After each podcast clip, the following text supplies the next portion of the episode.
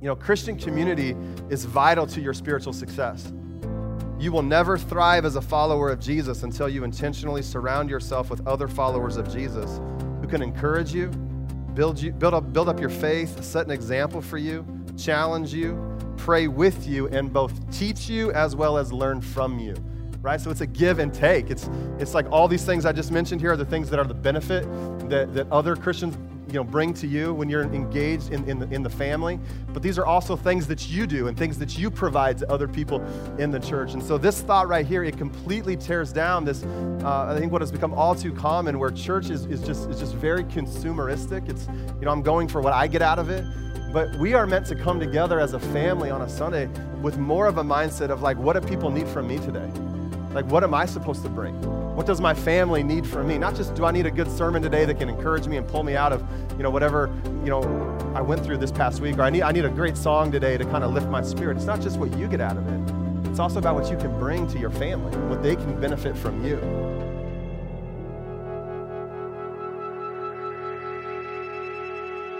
Well, hey, we are uh, gathering, as we've said, uh, for a fifth Sunday celebration. And uh, this is a new thing around here. But our plan going forward is that every time there is a month that has a fifth Sunday in it, we are going to celebrate.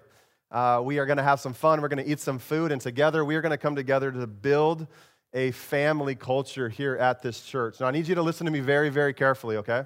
Very carefully. I need you to understand, like really understand that church, it's so much more than listening to a sermon and singing some songs, right?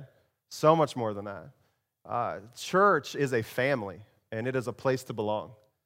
All right? And so, you know, the vision of our church, we've mentioned it before, but um, the vision of our church is broken out into six different pillars that kind of underpin and, and prop up like everything we're about and everything we, we try to do around here, you know, is derived from that vision. The third pillar of our vision is that we want to be a church that creates a healthy community culture, meaning we want to do church as a family. That's what we want to do. And, and, you know, a vision, anybody who knows, you've ever come up with a vision, you know that like a vision, it, it, the purpose of a vision isn't to get you to where you are, it's to get you to where you want to go, right? And so we want to take intentional steps around our vision to create a healthy community culture, to do church as a family. And so fifth Sundays, you know, going forward are going to be uniquely and intentionally different than all of the other Sundays, you know, uh, throughout the year. Uh, they, they are going to be designed on purpose to lean all of us very hard into this value of doing church as a family, okay? So let me just say if, if you're a guest with us this morning, uh, welcome. Uh, uh you know, forewarning, it's going to be a little bit different around here today, and, and that's, that's all right. I'm really glad that you're here with us, that you're, you're joining uh, with us today. complete honesty, the guests that we have this morning and the ones that we will have at future Fifth Sundays are the primary reason why I've had hesitation of even moving to this format. I just thought, man, well, what's their experience going to be like? And so, you know, the more I prayed about that and the more I, I thought about it and talked to our staff and our elders about this, uh, the more I actually started to become convinced that this might actually be the best Sunday for someone to visit our church. Uh, there's a lot of content we've, we've produced over the years that's available online. You can go back and listen to previous sermons. Uh, you can go very easily onto our website or onto like our, our Facebook page and figure out pretty quickly what our services each weekend are typically like on a normal week. But if you visit church on a day like this, you can experience firsthand the kind of culture that we're trying to create here. And so if you're a guest, I hope you feel welcome, but I hope you feel like part of the family too. Uh, we're so glad that you're here today, right? So what I want to do for just a few minutes before we get into like what I would say is like the really good stuff um, I want to just kind of speak to this idea of, of, of, doing church as a family. Like, why do we want to do this? Like, why is this something that we are intentionally trying to build around? Um, engage with this thought with me on the screen. Like, we want to do this because the idea of being a family is central to God's design for the church. Right? It's central to God's design for the church. A lot of people have misunderstandings of what the church is. You know, a lot of, like, like we've, we've kind of talked about in recent weeks. A lot of people think of the church as just simply like a location or a building a place you go to. Uh, a, lot, a lot of people think that, that church is, is, you know, steeples and hymnals and robes, and they think that church is, you know, um, a, a, message or a sermon or a band or, or whatever. And it's really not. Church is a family, and it's a place to belong. And so um, we believe that, that the idea of being a family is central to God's design for the church, that these, these family level friendships are the kinds of relationships we're meant to build within the body of Christ. How many of y'all know that when you have a family level friendship, that's where you can be real, that's where you can be authentic, that's where masks aren't necessary, right? Like when you have family level friendships, that's where you can know and be known, right? There's no there's no uh, you know, fear of being known. There's, there's this place where you can, you can understand other people and their journey and they can understand you. And, and so we want to push hard into this because we believe that vital to your, to your success as a follower of Jesus is building these kind of family level relationships, these family level friendships. I like what C.S. Lewis says. He says that friendship is born at that moment when one person says to another, What, you too? I thought I was the only one, you know? And, uh, I love that because, you know, the odds are that in this church this morning, there is somebody else who can relate to your story, that you are not the only one. We want to do church as a family because I believe that we are not designed to follow Jesus by ourselves. But the challenge, right, is that we live in a world that applauds independence and radical individualism so much so that you and I are inundated every single day with a cultural message that tells us to find our identity in the things that set us apart, the things that, that make us different, rather than in the things that bring us together. We are told to find our identity in the things that set us apart, like our sexuality or our politics or race, whatever it is. And the message looks like this it's you do you. Just do whatever makes you happy. The best place to find yourself is to look deep within yourself, right? That's the cultural message. And I think, you know, it, it's just become my belief in, in recent years. And, know, we've talked about this as a leadership team, we've talked about this as a staff that this message of independence and radical individualism has caused many of us in the church to drift really far away from the heart of God and the kind of experience we're meant to have in, in church, with the church. Why, why is that? Why, why, have, why, why is it that, that, that, that many of us have drifted? Eh, you know, uh, I would say because God has created us not to be independent, but to be dependent. So there's a cultural message that tells us like to, to, pursue radical individualism and, and independence and to just kind of kind of figure it out on my own. But that's not how God has designed us. That's not how we are meant to follow Jesus. We're not meant to be independent. We are meant to be dependent upon Him and upon other brothers and sisters uh, who, who are following Jesus too. Look at this in Romans 12, verse 5. It says, Since we are all one body in Christ, we belong to each other, and each of us needs all the others. Okay? John Ortberg says it like this He says, Have you ever consoled or scolded people hurt in human relationships? The satisfaction comes from God alone. So, what he's saying here is like, have you ever talked to somebody who's been like deeply wounded by another person and just kind of like told them, hey, like, don't worry about them. Like, all you need is God? You ever, you ever had that kind of counsel before? Ortberg says, stop. Like, stop telling people that. He says, Adam's fellowship with God was perfect. He's, re- he's referring to the Garden of Eden, where Adam walked with God in the cool of the day. They had perfect relationship. He says Adam's fellowship with God was perfect, and God himself declared Adam needed other humans. So, like Adam and God, like they're walking in the cool of the day, like they have this perfect relationship in, in, in Genesis, right? And, and, and yet, God realizes that there's a loneliness in Adam that he, he, he's, you know, what he has in God isn't enough, that he's still incomplete. And so he creates other humans. We need each other, okay? We need each other. That's the point. Look at the church in Acts.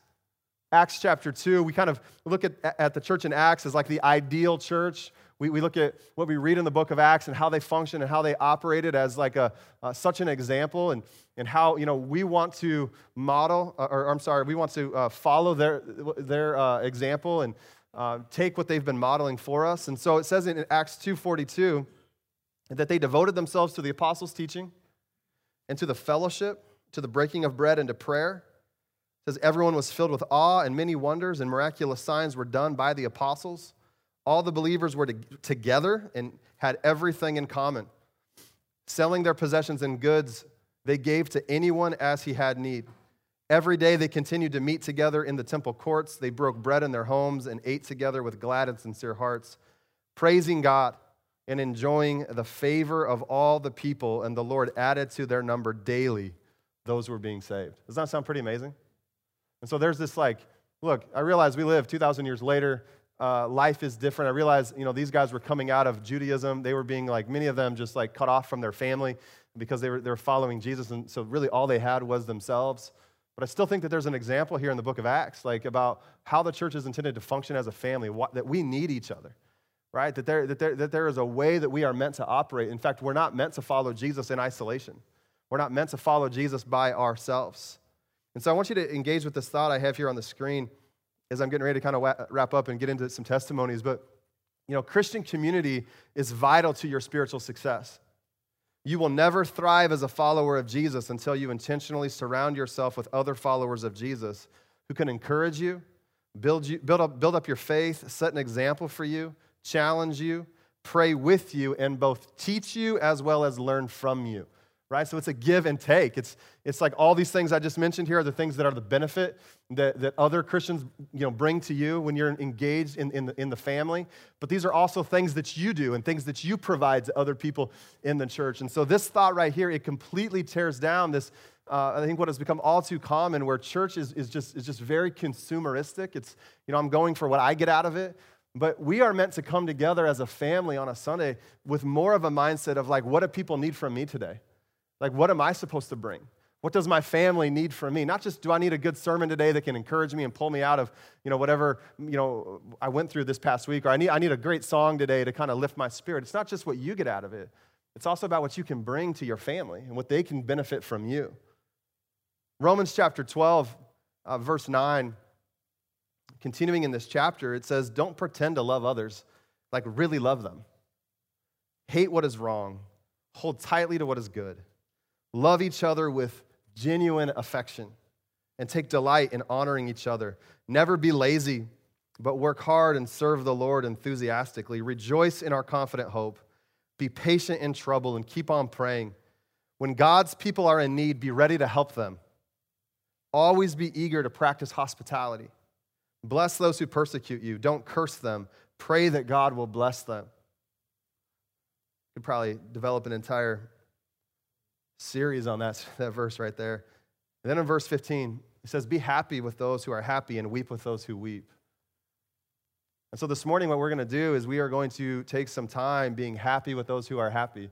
Right? We're going to, another other translations, talk, uh, it says, rejoice with those, with those who rejoice.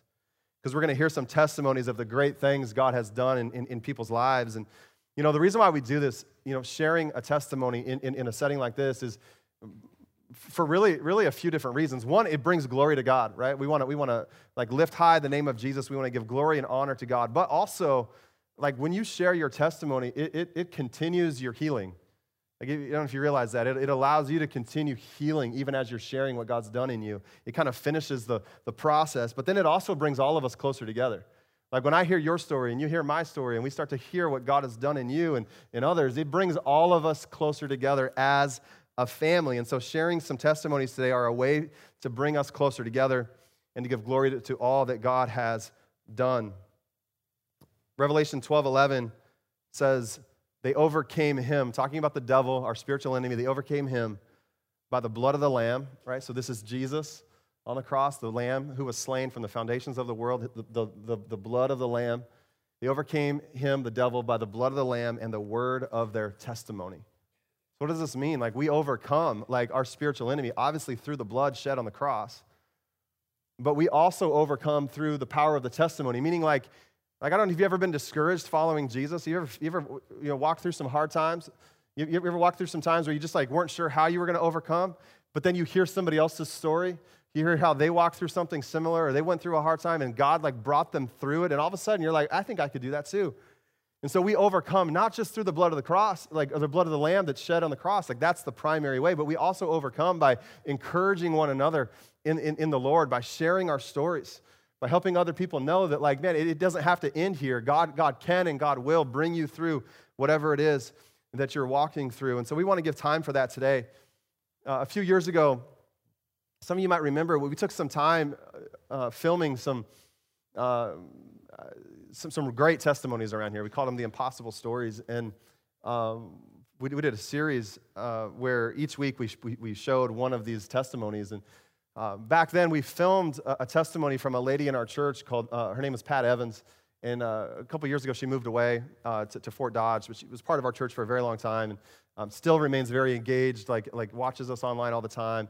Um, but when we, when we filmed her testimony, uh, she wasn't quite ready for us to share it yet. Like, like there's definitely some, some things in there that are sensitive, and she just wasn't quite ready. And so we kind of shelved it, decided not to play it. And, um, and so December, uh, this, this past December, she texts me out of the blue one day. I hadn't talked to her in quite a while. She texts me and she says, Hey, Pastor Jordan, hope you're doing well.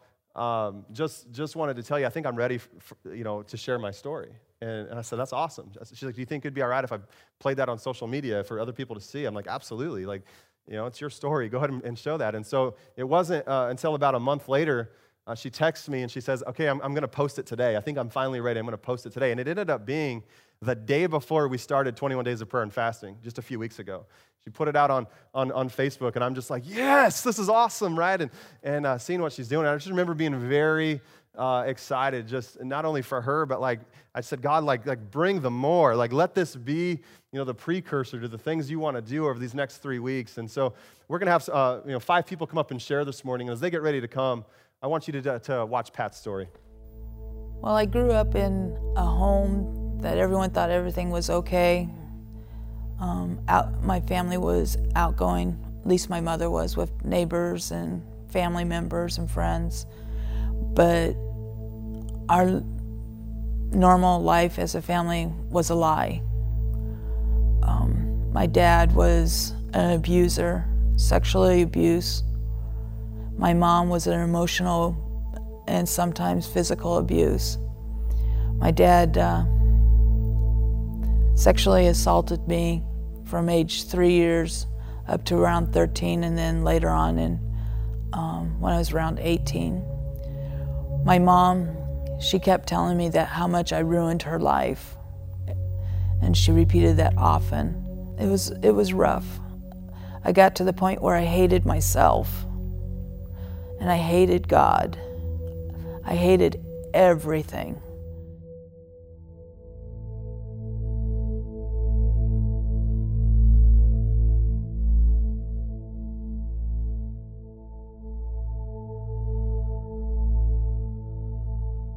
The first time I thought about suicide was when I was in high school. I then started cutting instead of doing this, trying to dull the pain, take the pain away, and make it more of a physical pain.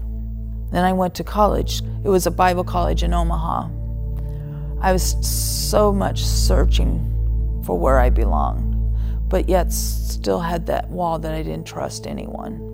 And it was another way of getting out. And I didn't do good. I actually tried suicide while I was in um, college. And my parents came and yanked me out, and that was that. And then again, I was looking for a way out. I found a gentleman. I ended up marrying in less than a year. It wasn't true love. I was damaged, and I didn't trust him. And after four years of a rocky marriage, we got divorced. I was suffering really bad from depression. And again, I tried suicide.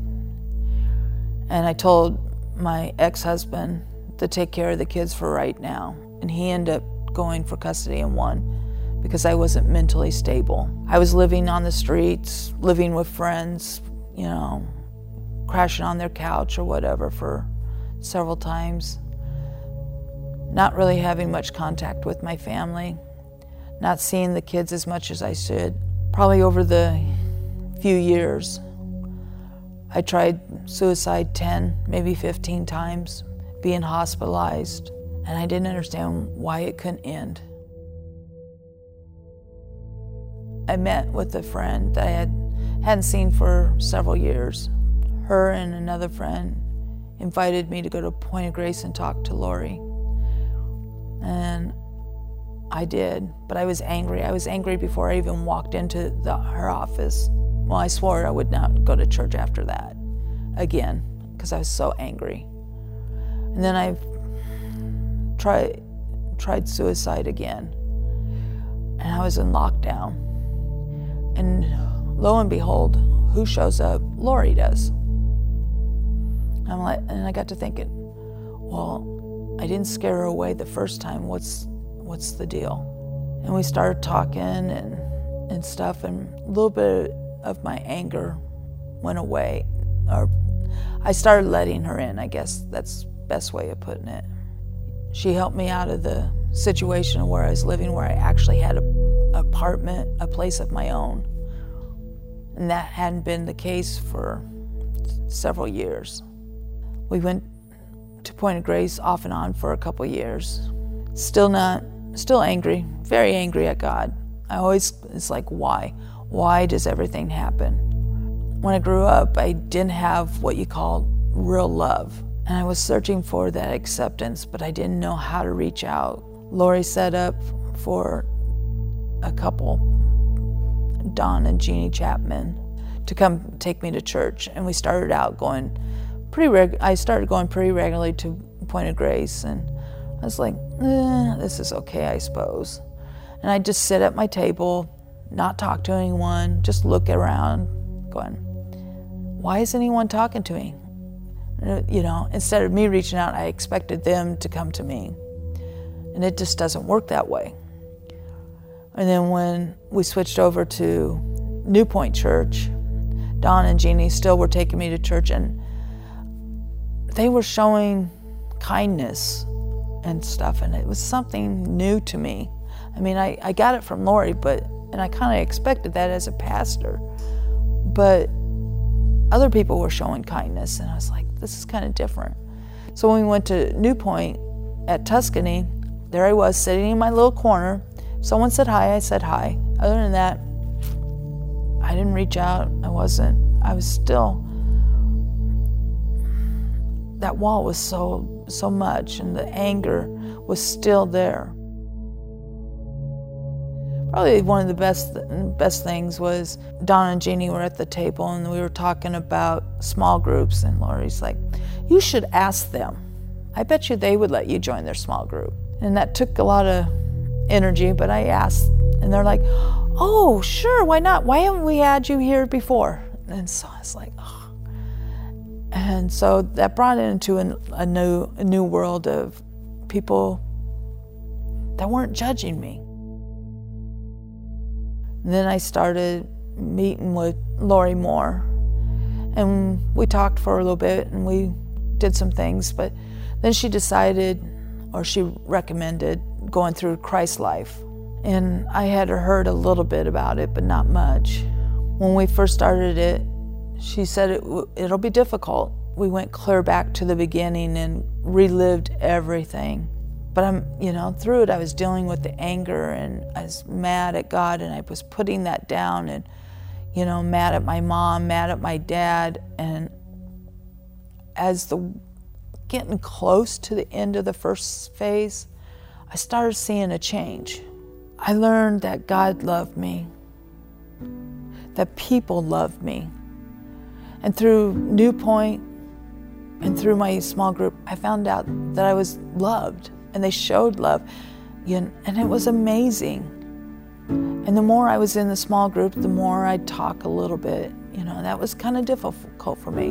And start reaching out, and I started praying and asking forgiveness and letting God into my life. And Christ's life was helping so much, made the walls come down through the weeks and weeks of, of dealing with the past something that I had never done before. I found out he was an amazing, amazing father, and I thank him every day because without him, I would not be healed. And I truly believe I'm being healed by God. My love and understanding of God is so much clearer. He has changed my perspective on life. Life is wonderful. Yeah, you have pitfalls, but He's right there. And He changed my way of thinking about people. I deal with people totally different than what I used to. How I look at it, it's I need to reach out to people. If I want people to reach out to me, I need to reach out to people. And by reaching out to people, I want them to see what Christ has done in my life, how He has changed it to be a better person, a better friend. I have taken the wall down so much, thank because of what Christ has done, and realized that people are not there to hurt me. It's not. It was not an easy path. Christ's life is really hard. And I wanted to give up many times. And I'm so glad that I went through it because I don't think I'd be where I am today if it wasn't for Christ life and the people from this church in my small group showing me what true love is. I'm Pat Evans, and I have an impossible story. Come on. Come on. And I purposely didn't watch that in advance of today because I just, just wanted to take it in like all of you were. Man, what a powerful story. So many things. I just want to thank Pat for plugging life groups as well. But uh, yeah, man, just what a to echo what Pastor Jordan said in his, his little message there. It's like, who? What were the things that got Pat to that point? Yes, we can. the Father, the Son, the Holy Spirit, but it was Lori, right? Not here today in Florida, It's coincidentally, but you know, the fact that she thought that she could scare Lori off is kind of comical, right? But if you know her, but then the other thing is Don and Jeannie, who are here, you know, in the back, like their faithfulness and man, I had the privilege for several months of getting to pick Pat up on Sunday morning and bring her to church uh, before she moved. And it was just a joy. I didn't know all their story. Just and I'd heard that there were years where she never smiled. And like I only knew her as like I'd pick her up and she was like ready to come to church and it was just great. So man, what a powerful, powerful story. What a man, it's just awesome. Uh, I would just encourage you, you know, if you have Facebook, to reach out to Pat, Pat Evans just find her on Facebook and just share like what an encouragement that was. I'm sure she'll watch this and hear me say this, but I think just uh, just powerful, you know, when you share maybe how you related to that. So we've got some more. We're not done. So let me invite uh, the five people. Dennis, you can go ahead and come up on the stage. The other four, if you want to come ahead and take a seat, if you're not like Steph, you're probably close enough, but everybody else, we're gonna have five. Uh, it's already on, so we're going to have five different people share this morning things God's done in their life during the 21 days, and it's varied. Oh, it's awesome. And so I'm super appreciative of Dennis and the others that shared uh, with us in advance so that we might be able to celebrate with them. So we're going to kind of do this interview style. I'm just going to ask some questions, try to get to uh, everybody's story is different. Some are longer, some are shorter, but just try to get really to the essence of what's going on. So, Dennis, you sent in uh, a testimony, something that you felt like uh, it should be on, should be on. Yep, there it is. So the 21 days, something that happened. So why don't you take us through just that initial kind of uh, stirring from the spirit that you had?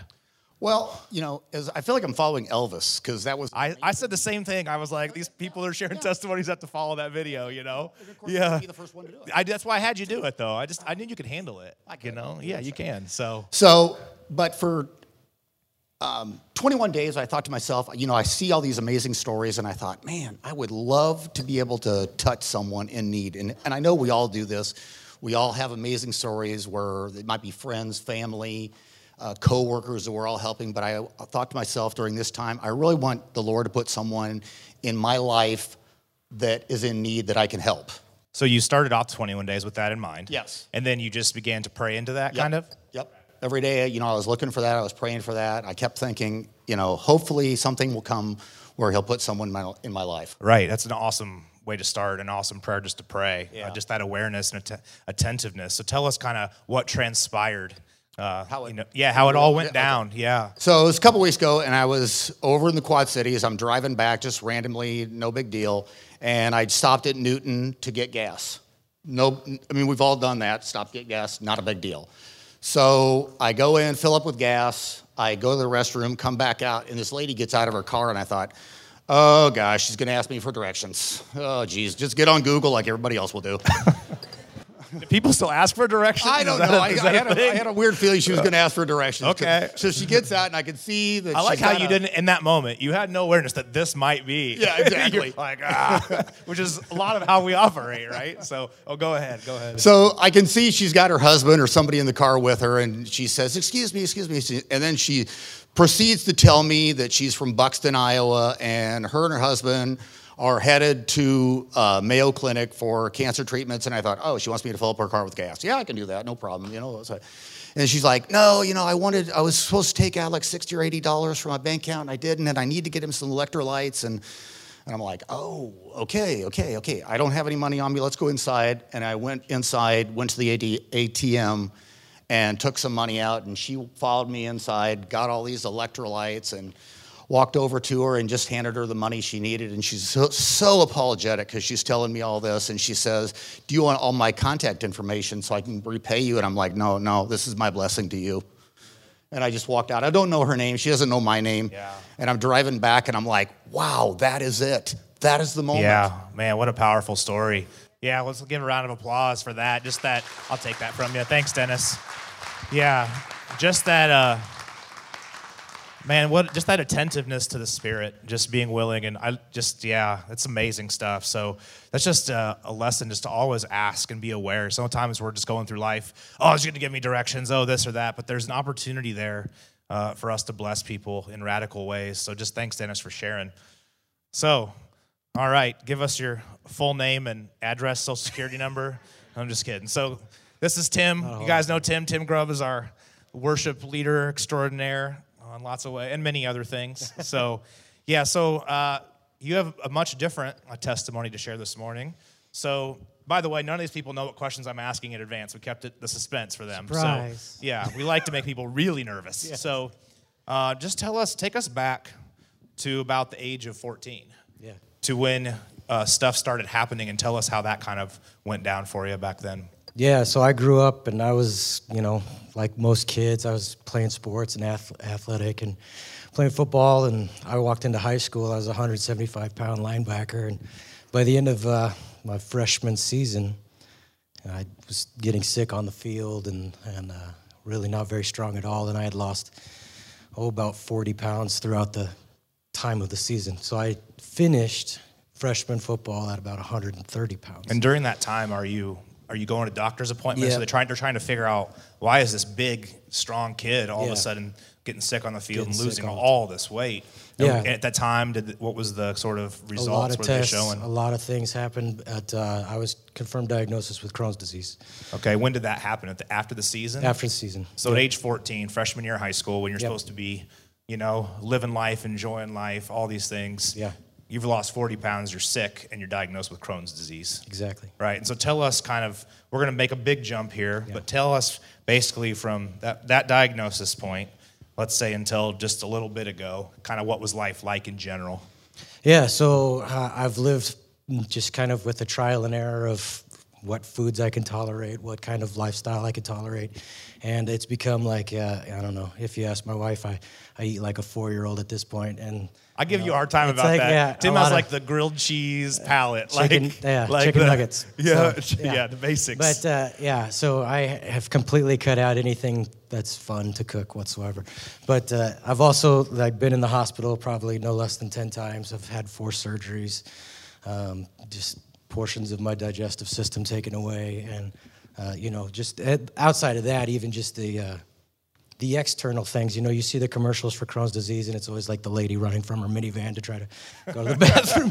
but it's uh, it's more than that. Like Yeah. it makes your body. Is it that specific? I've weak. never seen Yeah, a lady is. running from a weird, minivan. But yeah, But- but uh, it makes your body weak, and you get the shakes and all kinds of things like that. But, Okay. But yeah, so that's been life, and then uh, yeah. Then back in about November, late October, early November, Yep. you went into the hospital again. So tell us what was going on there. Yeah, uh, they been doing some X-rays. I hadn't been feeling very good uh, throughout most of last year, really. Okay. So they were doing X-rays and some blood work on me. And at the end of one of the X-rays, they called me and they're like, "Hey, you need to go to the hospital. You've got um, free air in your system here, and so there's got to be a perforation within your uh, digestive tract at some someplace." But they couldn't find it. which is not a good thing No. to have it at all. So you get out of the hospital, you're feeling like trash, basically. And then um, tell us kind of what happened after that. Yeah, I'll so let you tell it. So um, I was invited to take part in a prayer meeting for healing, and I'd never done that before. Honestly, you know, we've talked in the past about um, praying big prayers, and I'm very, very guilty of like just assuming that, well, this is something that I am going to live with, and Right, I, I don't pray big prayers to get rid of it or anything like that. It's just like God, get me through this moment, you know. And so, for the first time in my life, I sat with a group of people and prayed for healing, uh, complete healing. And um, in that moment, you know, with I felt just all of the unbelief and all of the things that I didn't think God wanted to do for me or just wouldn't do. Not that He couldn't do, but He just wasn't going to happen, you know, kind of just stripped away. And ever since that night, I have felt zero pain. I've had no issues whatsoever. Um, and this is, I mean, you're looking at a guy that, like, if I would have a pack of Skittles, I would be like, I can't eat anything else the rest of the day, you know, or, um, yeah, no pain, no problems. What I feel amazing. Man, come on. Come on. And that was, yeah. It's so good, man. So good. And that was basically like roughly three months ago. So a couple of things I want you to share. Talk about your medication because that's really just a cool thing. Yeah. So you're Yes. feeling great. Feeling great. And Yep. For the last 12 years, I've been on a, a couple different therapies that I have to take it, like on the clock every eight weeks. And um, because of all the issues that I had last year, they wanted to kind of alter my medications, which is why I'm going through all these x rays and all that stuff. And um, I have not been able or needed to have my medicine now for 13 and a half weeks. And I Come feel, on. I feel amazing. that's so good, dude. so good. That's so good. Man. Okay. One, you know where I'm going with this next question because this is a story you share with our life group, and it's amazing. So, so Tim, as you said, which I like that you were like, if I have a pack of Skittles, as though like that's like a normal thing for a meal, Yeah. like a pack of Skittles. That was lunch. It's like, I have eaten lunch with you where you just ordered dessert. Yeah. So I mean, let's go. But I'm all for it. But so you told the story to our life group about um, a meal, a night that you were at what your your my parents' parents' house, house, were you yeah. in the family? Oh, so tell us about that because that's an Yeah. amazing thing. Every other week, we go to my mom and dad's house, and we have uh, pizza night with my brothers and sisters and, and my parents. And and you normally are like what a two slice. I'm uh, like one and a half slice and a breadstick and, Yeah. a, and a cup of water. Okay, right? Like so, gotcha. and then we're feeling good. That night, I had. This is embarrassing. no, it's not. No, it's amazing. We're about to destroy tacos. Come on, it's amazing. Yeah, I had like four pieces of pizza, two breadsticks, two wild cherry Pepsis, and a water, and then like M and M's later, and And then you and Tristan, and, then and then he wanted to go work out, right? yeah, I want to go work out. So yeah, we went. I went to the But gym. didn't you have like a pre-workout? yeah, a pre-workout and a protein shake when I got home. Yeah, it was stupid. and you felt, but you felt totally fine. But I and I felt just fine. and that would have put you like I don't know. I'd have been in down out for maybe in the grave. 48 Like, hours. Yeah. Which don't practice that what he ate that night as Yeah, like I a de- check to see if, anyway. So Yeah. that's just amazing, man. Yeah. It's such I'm so man. It's just awesome to see. Yeah. And so and you've gained you've gained a bunch of weight Yeah, back. I was 175 pounds when I went to the hospital in October. I'm 195 when I Man. stand now. And Yeah. yeah, I feel great. That's feel awesome, amazing. man. Let's just celebrate that. That's such a radical thing. Thanks, brother. Man. Man, so many good things. One of the things we talked about before these testimonies, you know, this morning, uh, just was that what, we're hoping here is that some of the things you're hearing would inspire you. Not just that you're rejoicing with Tim, you know, or with whoever else is going to share, but that you're like, man, Tim said that he had really no faith that, you know, but God could do it, but he didn't want to. But maybe if he did it for Tim, he'll do it for me. And that's what we're hoping to is mind shifts, heart changes. So just think of that as we go forward. So I'm going to invite Holly to come up next. You can come on over over here. All right. So I couldn't find a anybody little kindergartner for you.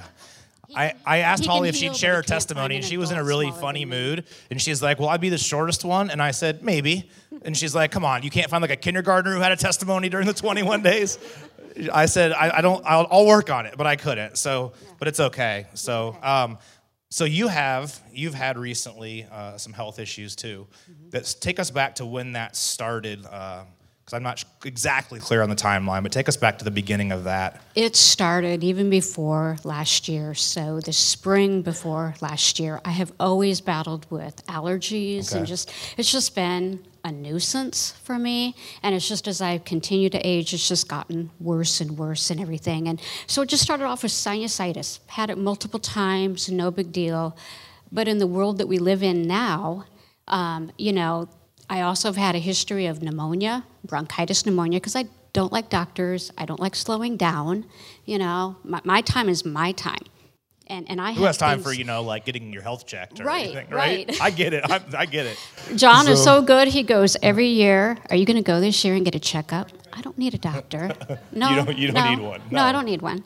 So, so anyway, just going in with this and everything, it turns into what I knew was pneumonia. But at this And point, when was that at? Pneumo- So timeline this and for that us. You got timeline, that would have been last February. Okay, February 2022. So about a year ago. Mm-hmm. Yep, February Okay. 2022. So then you have pneumonia. Then take us. Keep going from there. So, have pneumonia, going in, trying to say, I have pneumonia, can we go in and get something so I can kick this so I can go on with my life? Well, well, no, it's COVID. Okay. Okay, but I've tested negative for COVID. Every couple of weeks for the rest of the year, testing negative for COVID, but still saying it's COVID, so not able to get And still having I the need. symptoms. And still having these symptoms, and meanwhile, Yeah. just getting uh, weaker, Right. and weak is not in my vocabulary. So your strength, physical, your endurance was Yeah. just getting knocked down through Yeah. 2022. I'm in bed. You're in bed. I'm in bed. Okay. I am discouraged. I'm honestly mad at God. You know, you tell me you have things for me to do and I want to get doing them. Why am I in bed? Mm-hmm. And so you had that just decline through 2022. Mm-hmm. And I know that you had to miss a lot of church, which I know you would hate. Yep. And we're going to be able to be involved in ways that you'd want with food distribution and praying for people. Yep. And so that just persisted through most of 2022. Mm-hmm. And so then take us through you. We had our worship night to Yep. kick off the 21 days. So that would have been uh, January 8th, Sunday Mm-hmm. night, January 8th. We offered time of prayer and healing. So take us through kind of that from that point forward.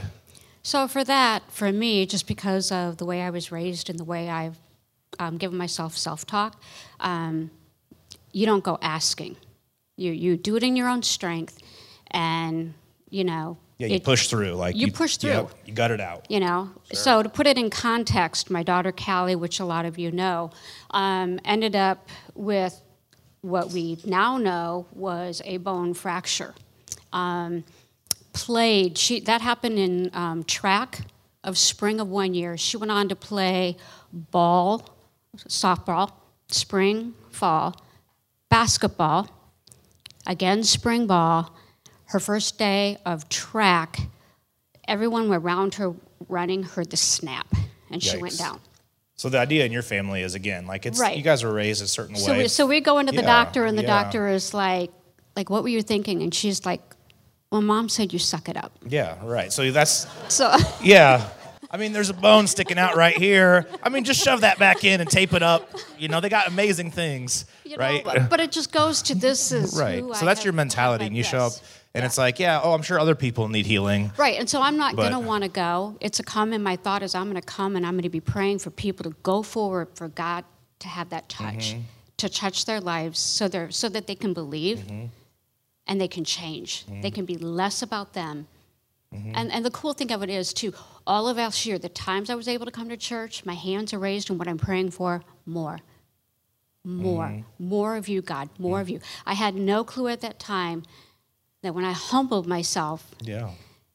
and I went back and you Yeah, prayed so you over make me. the walk back, and I happened to be Yeah. the one that was available Yeah. to be able to pray for you. And so just prayed a prayer of Yep. Mm-hmm. radical healing over you and restoration of energy and you know fullness of health and blah blah all the good stuff Yeah. right Yeah. top of the head to the soles of the feet is what i pray a lot right Yes. and so then after that you sent me an email like a couple days later just Yeah. tell me and tell us where you've been since what would have been 21 days ago Yeah. so It has been amazing. Prior to this, um, I couldn't breathe. To pick up a laundry basket, I was having to breathe. To, to stop and chop those vegetables, I'm having to breathe through my mouth. The scary thing of it is, is I, I had the privilege of last year walking with my dad through his last years or last months of life, and um, he died because he couldn't breathe. Okay, and so there's a fear element in you there's a fear feeling- element. I'm not. Right. I'm not being able to breathe here. I'm gasping through mouth, mouth, seeing what my dad had done. Um, kind of God saying, "You're going to take this serious." After you prayed, it took me a day. Again, I'm off on my own, and all of a sudden, I'm like, I'm breathing through my nose. I'm like, I'm like normal, and then I'm getting excited, and I'm like, I go and I do three loads of laundry. Yeah. And you're like, which I think that that's like your celebration. I'm gonna do laundry. Tim's like, I'm eating a lot of pizza and M and M's and soda. so would I- where would hey, I but you know, but it's a, it's a different thing. I get it. Yeah, so where would I put all of yeah, that? so you just you noticed after a day, like, whoa, like I'm breathing through my nose. I have energy I haven't had, and that's mm-hmm. continued. It has right? continued. I have been strong. Um, we actually, I went to the doctor this last week, and one of the things that uh, she said uh, through this, she said that it threw me into asthma, and I'm like, I've never had right. asthma. Right. Gone. My lungs. She couldn't understand. Yeah, come on, come on. Yeah, she said your lungs are clear and didn't know why. Yeah. Yeah, that's amazing, man. Yeah, let's just celebrate that again with Holly. Yeah, I'll take that from. Thanks so much for sharing. Yeah, thank you. Man, it's amazing stuff. Gosh, so good. All right, Steph, make your way up. You got it? Yep. All right, look at that. So, all right, so your story, we're, we've got a variety, like I said, it's a little bit different. And so um, we've talked about this some. So you kind of came into the 21 days, and we talked about some similarities between our personalities, but you came into the 21 days and you were thinking you're going to do what for it, basically? What was your just initial my, thought? My two things were um, I wanted to, being inspired by both you and Jordan, I wanted to do no food. So I did a liquid diet that was going into it and shopping. For the record, I didn't do no food this time, but you're talking Yeah, about but I the mean, you- water you did- last you did summer. your thing, Yes, yes. okay. Right, right. Just want to make that clear because people were like, I saw him eating. What? Yeah, Like no, your last one. Okay, my last one. Yeah. So, so you wanted to do what? Say that Yeah, again. and, so and you shopping no and, and, and the no, and just go on a liquid diet. no shopping, Yeah, and shopping is a big thing No. with me. no, no, no, and no food besides just liquids. Right. And so, but you had a certain mentality, and kind of tell us about that too. Yeah, I um, you know, I went into it to be completely honest with. I like to set goals and I like to reach my goals. I'm that kind of a person, and so I thought. I'm gonna, you know, I'm gonna do this. I'm gonna, I'm gonna, you know. So I made the calendar like I was counting down to Christmas Yep. with a black sharpie, and I kind of had this go, go, go mindset. And like about five days in, I just like crash. I couldn't sleep. I have anxiety. I'm like, what is going on with me? Mm-hmm. And so I came in to Jordan was up here to the Tuesday at mm-hmm. noon Yep. prayer service, and I was struggling. And it wasn't because I was hungry and wanted to eat. It's just I took away my vices. I took mm-hmm. away what distracts me. I took away what I fill my time with, and I was exposed. And I, and and Jordan and I were talking, and and he even said like you feel a little bit lonely, feel exposed, feel you know like you're all by yourself. And so coming that Tuesday made a huge difference. And then I came Wednesday. We do our do our food um, pantry, and it just kind of set me on this path of surrender. And, and it's a I'm it's it's hard for all of us to surrender. For sure. But I'm always um, very independent and very self. I can do it. I can do it. I can do it. But I couldn't. Like it's it was something that I completely leaned in to God for this. And honestly, I think the first time in my life that I've surrendered to that degree. And um, so this morning I woke up, opened my eyes, and I always try to pray right before I get out of bed. And I'm like, we did it. We did it. It's 21 days. it. Yeah, Like, we yeah, it did wasn't it. about I did it. wasn't. It usually I'm like, oh, look what I just Yeah, did. right. But it was total. I know for a fact that I, I couldn't have done it without him. Yeah. Like it was, I, I felt myself just let go.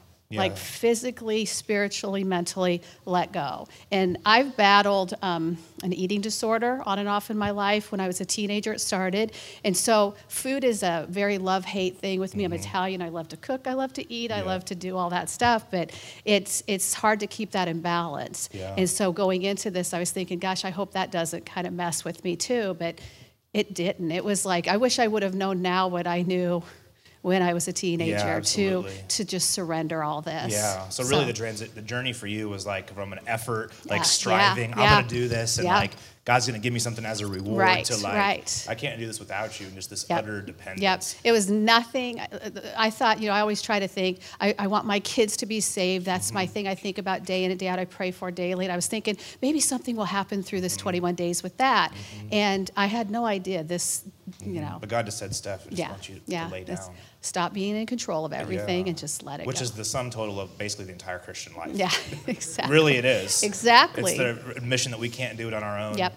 For starting with, we can't make it to God on our own, but then we can't do anything else without Him. Right, right. It's just a powerful, powerful Yep, thing. Thank yep. you so much Yep, for sharing. That's so awesome.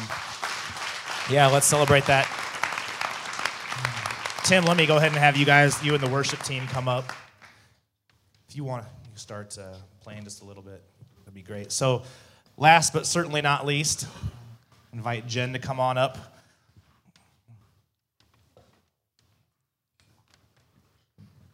Take that. Okay. So, so tell us, um, you are, or tell us about the history with the dance. Just tell us about that. Like you're, you've been, you own a dance studio, Yes. and that was a big part of your life. So just tell us a little bit about that. Uh, yeah, I, so I have been in dance since I was really little um, and became a dance teacher when I was 19 years old. I opened a dance studio. I had it for 30 years. And then uh, this past June, I had to make a very difficult decision to close it. But So- as and as a dance instructor and as a dancer, you know, it takes a toll on your body, It does. right? There's a yes. lot that goes into that. And so tell us kind of what had happened with your knees through over the years. Right. Uh, well, I was born with a slight disability. I have a smaller leg on my right side, so I've always had a challenge with back issues and, and things, but dance has always been a great source to like exercise it and keep it mobile. Uh, so three years ago, I injured my right leg, uh, torn my meniscus, went to orthopedics. They didn't want to do the surgeries because I was still a dance teacher. I was still active. And they thought, you're too young. And I thought, well, I'm going to be 50. I'm not too young. Like, give me new knees. Uh, so, but uh, then all the wear and tear on that side, I would dance. And I know this sounds really more TMI than anything, but the meniscus would get caught in my knee every time I would dance, and then I'd have to stop. And it was excruciating, it was painful. So I kind of babied that leg and used this leg more. And then before I knew it, this leg was going. Um, the inflammation was huge. Walking was an issue. Um, everything I loved to do was hard. And you had, at the end of the day, you shared with our life group that you would just have like excruciating pain. You'd be in tears. Oh yeah, I would scoot up the stairs at the end of the night, and my husband would laugh at me, going, "What are you doing using your bottom?" I'm like, "My legs hurt so bad." Yeah, like a little kid, like when they Yeah. do that. But you had to do it. I had to do because of that. And Right. so yeah, and so that was something you you dealt with for a very long time, and just again, as was shared, kind of had to just gut it out, right? Right, that's right. the that's the thing. And so, um, tell us then, kind of what happened with being receiving prayer and and all that. So Right. you asked for prayer. I did. Well, Jeremy asked for prayer for that. That's right. I forgot about that. prayer. Jeremy voluntold Jen to get prayer. I'm kind of humble with pain, like out. yeah, he's like Jen's gonna get prayer tonight for her knees. for her knees, it's gonna Because happen. he didn't want to see you scoot up and down the know, stairs anymore, you know, know? yeah. And so so he voluntold you to get prayer. Yep. And so then we had the privilege, our life group did, of laying hands on you and praying for your knees. Yes. And uh, so tell us kind of what, it's, what that was like, that experience. Uh, and that then, was- uh, yeah. That was incredible. Like I've only felt that moment twice when I was 25 and I came to the altar at my church and received Christ as my Savior. Those two times were very powerful for me. So um, I remember you praying, but I also remember telling Jeremy as your hands were on me, my knees, like it was strange. Like I felt numb. I, I couldn't feel like what was happening there. Mm-hmm. Normally, for me to sit, I fidget every five mm-hmm. seconds. Like it's hard to find a comfortable mm-hmm. position. Um, and I just remember that moment was uplifting, and I felt like when you were praying, I remember things that you said, and I just kept saying yes, Yeah. yes, just hear him. It Like, was clearly a powerful time. It And we asked you, because I mean, we've, you know, lots of people over the years been, have been privileged to pray with lots of people for healing. But uh, I had my hand on one of your knees, your right one, and my wife had her hand on your other knee, your left one. And we were like, hey, is this normal? Remember that? Yeah. Because her knees were like doing this crazy stuff. And I don't know what that was all about, but we were like, what's going on? And she's like, I don't know. right. And so we're like, well, let's just keep praying. I don't know. It seems like it's good, probably. and so, and so, tell us then after that night until now. So that was just a couple weeks ago. Not, It was two weeks ago. So tell us since that time to now what's been going on. Um, so the first night, actually, I normally love to sleep on my side, but I toss and turn and toss and turn because if I sleep on my side, then my knees start to ache, and so then I have to stretch them out, and it's very painful. The first night I slept all through the night. all through the no night. No pain. Nothing. And then what's it been like since that night? Um, well, it's been actually every day is great. Like the inflammation on my left side is so minimal. Like it's very, very small at this point. Um, but I'm able to tap again. I remember just standing in the room, like jumping for tap, me. as in tap dance? Oh yeah. again? So like Whoa. yeah. So jumping for me is not easy. And tap like dancing is the hardest, most stressful thing on your knees, right? Absolutely. I did not know that, by Yes. the way. Jen told me that. Yeah. so, Yeah. I'm- so, So you've I'm- been able to do that. Yeah, so I'm standing with my six year olds and I'm doing the routine, and all of a sudden I jump out and I go, oh, wait, I just did that.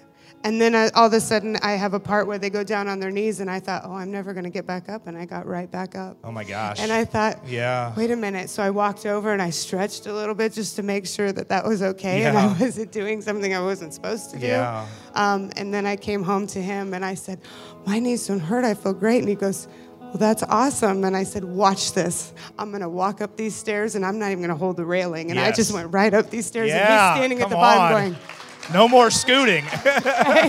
That's awesome. Right. Man, let's just continue to give her praise. I'll take it from you. Thank you so much for sharing, Jen. Thank you so much. Oh, guys, didn't we say this was going to be a good morning? Now the problem is, how are we going to do this the rest of the year on every fifth Sunday? But hey, we, uh, yeah, why don't you guys just go ahead and stand at this time? We're going to close out with one last song here before we eat. I just want to encourage you. Um, you know, the food will be set up, and there could potentially be a decent line. And so um, we're going to have everybody stack your chairs after this. Uh, and if you wouldn't, are you going to, you want to share anything else about that? So, okay. And so, but I just want to say too, I will hang out in here. Uh, clearly, I don't need to be first in line for tacos. So I will hang out in here.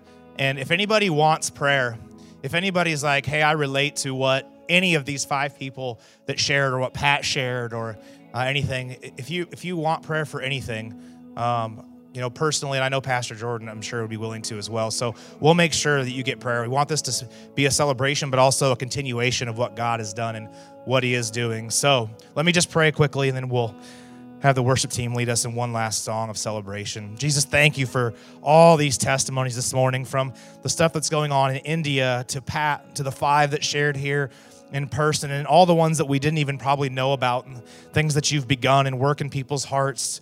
Jesus, it's just all about you, and you are the one that gets the glory.